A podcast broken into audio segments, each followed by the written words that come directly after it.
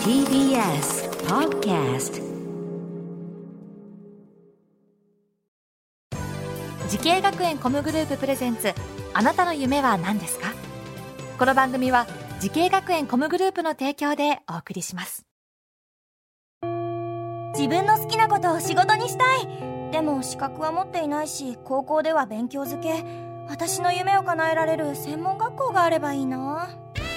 あなたの夢は何ですか？滋慶学園 COMグループはあなたの夢を実現します。今すぐホームページを。滋慶学園 COMグループ presents。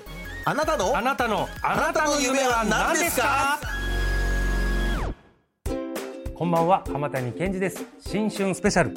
滋慶学園 COMグループ名誉教育顧問ミッキー吉野さんをお迎えしての第2夜です。ミッキー吉野さん今日もよろしくお願いします。よろしくお願いします。どうも。あなたの夢は何ですか？さあ昨夜はですね、ええ。五醍醐以前のミッキー吉野さんのお話を伺いました。こう五醍醐として大活躍はまさにもうヒットメーカーとも言えます。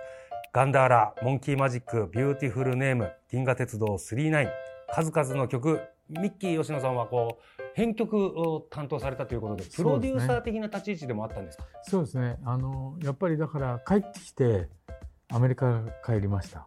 それで、五大悟を作るのに、やっぱりまずこう、いろんなものをこう、じレイドバックっていうかね、はいこうちょっとこう、世の中の様子うんが音楽界とか、うんまあそういうのをよく見てた時代なんですよ。だから実は74年に帰ってきたんだけど、はいえー五大悟を名乗ったのは76年なんですよね。えそう、2年ぐらいそれを。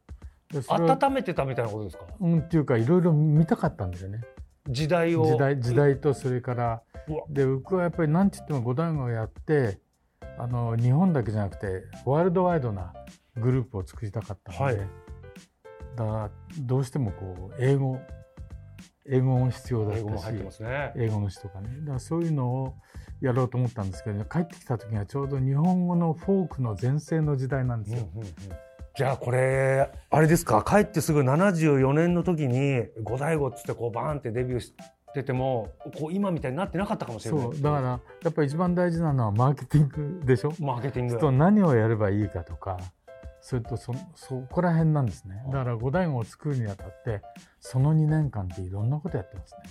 え例えばどういうこと？を、えー、とまずだって自分なんかの音楽がどどどういうとこで使われるかなと、うんそういうマーケティングがあるじゃないはい。それとそれをやるにはどんな人たちに会った方がいいかとか、それからレコード会社の選定、うん。とにかくもうテレビの音楽うん。朝のニュースの番組からそれからテレビのコマーシャルどんどん僕なんかのサウンドをまずみんなに慣れてもらえばいいかなと。だから五代がなる前にそれを始めてんですよ。それでレコード会社もと今と違うからね。配信なんてないから、何を考えたかっていうと一番営業所が多いはい。レコード会社にしようと思って、いやあー。まあ、だから全てそういう音楽ではなくてマーケティングですね。でその中でこういろんな人と出会いがあって、うん。えー某化粧品メーカーのうん。曲で五代醐はデビューすることになるんですね。はい。でまあまあビッグヒットではない、うんスマッシュヒットだったんですけどね。あこれ曲名は？えーと僕のサラダガールという、「僕のサラダガール。えーこれがデビュー曲なんですよ。」これが CM ソングで使われて CM ソングですね。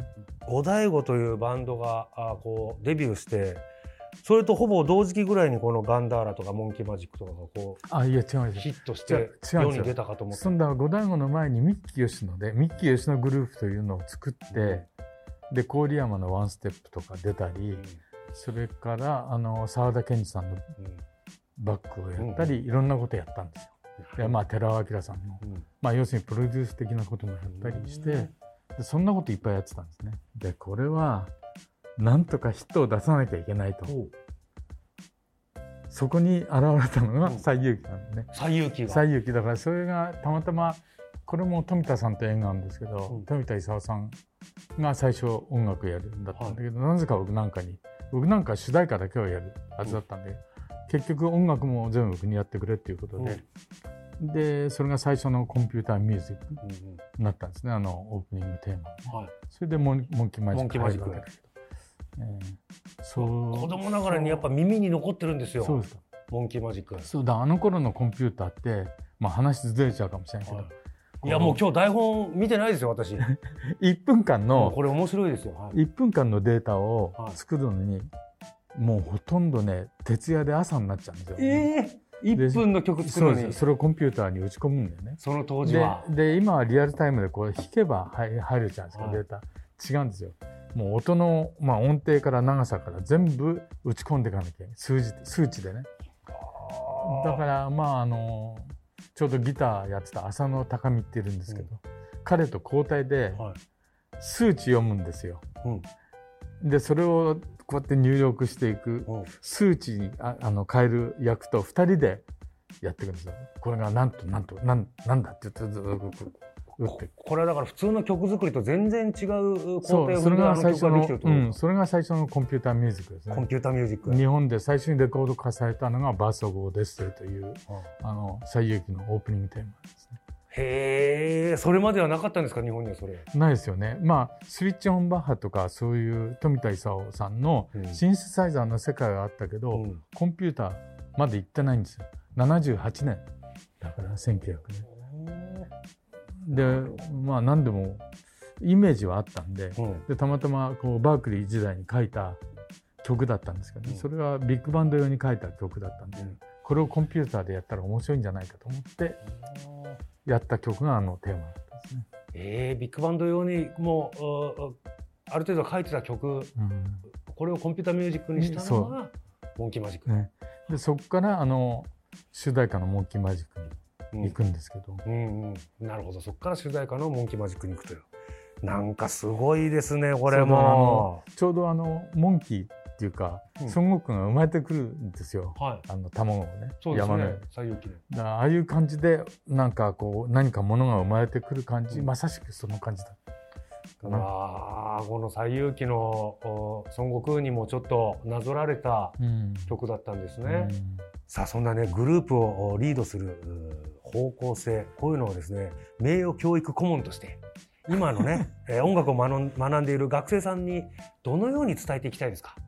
そうですね。やっぱりあの一番大事なのはねやっぱりみんながやめても自分はやるっていう意思をいつも伝えるんですね。なるほど。みんなが。やめても自分はややるよっていうだからあので強制しないですね。うん。だイエスノー OK とでこういうことやろうかって。それイエスでもいいしノーでもいいとそういうそれがやっぱり一つのリーダーシップ取っていくうん大事なところじゃないかなと。なるほど。さあ、ミッキー吉野さん、ゴダイゴ以降の活動としては、作詞や作曲、プロデューサー、音楽監督、そしてミュージシャンという幅広い活動をなさっていらっしゃいます。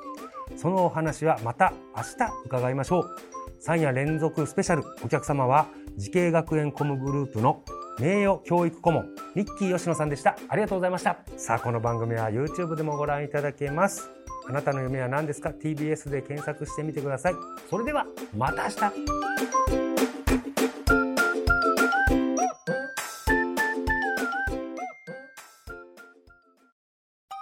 動物園や水族館で働きたいゲームクリエイターになりたい何歳になって人々を感動させたい滋慶学園 COMグループでは希望する業界で活躍したいというあなたの気持ちを大きく育てます。今すぐホームページをチェック。全国の姉妹校でお待ちしています。滋慶学園 COMグループ presents あなたの夢は何ですか？この番組は滋慶学園 COMグループの提供でお送りしました。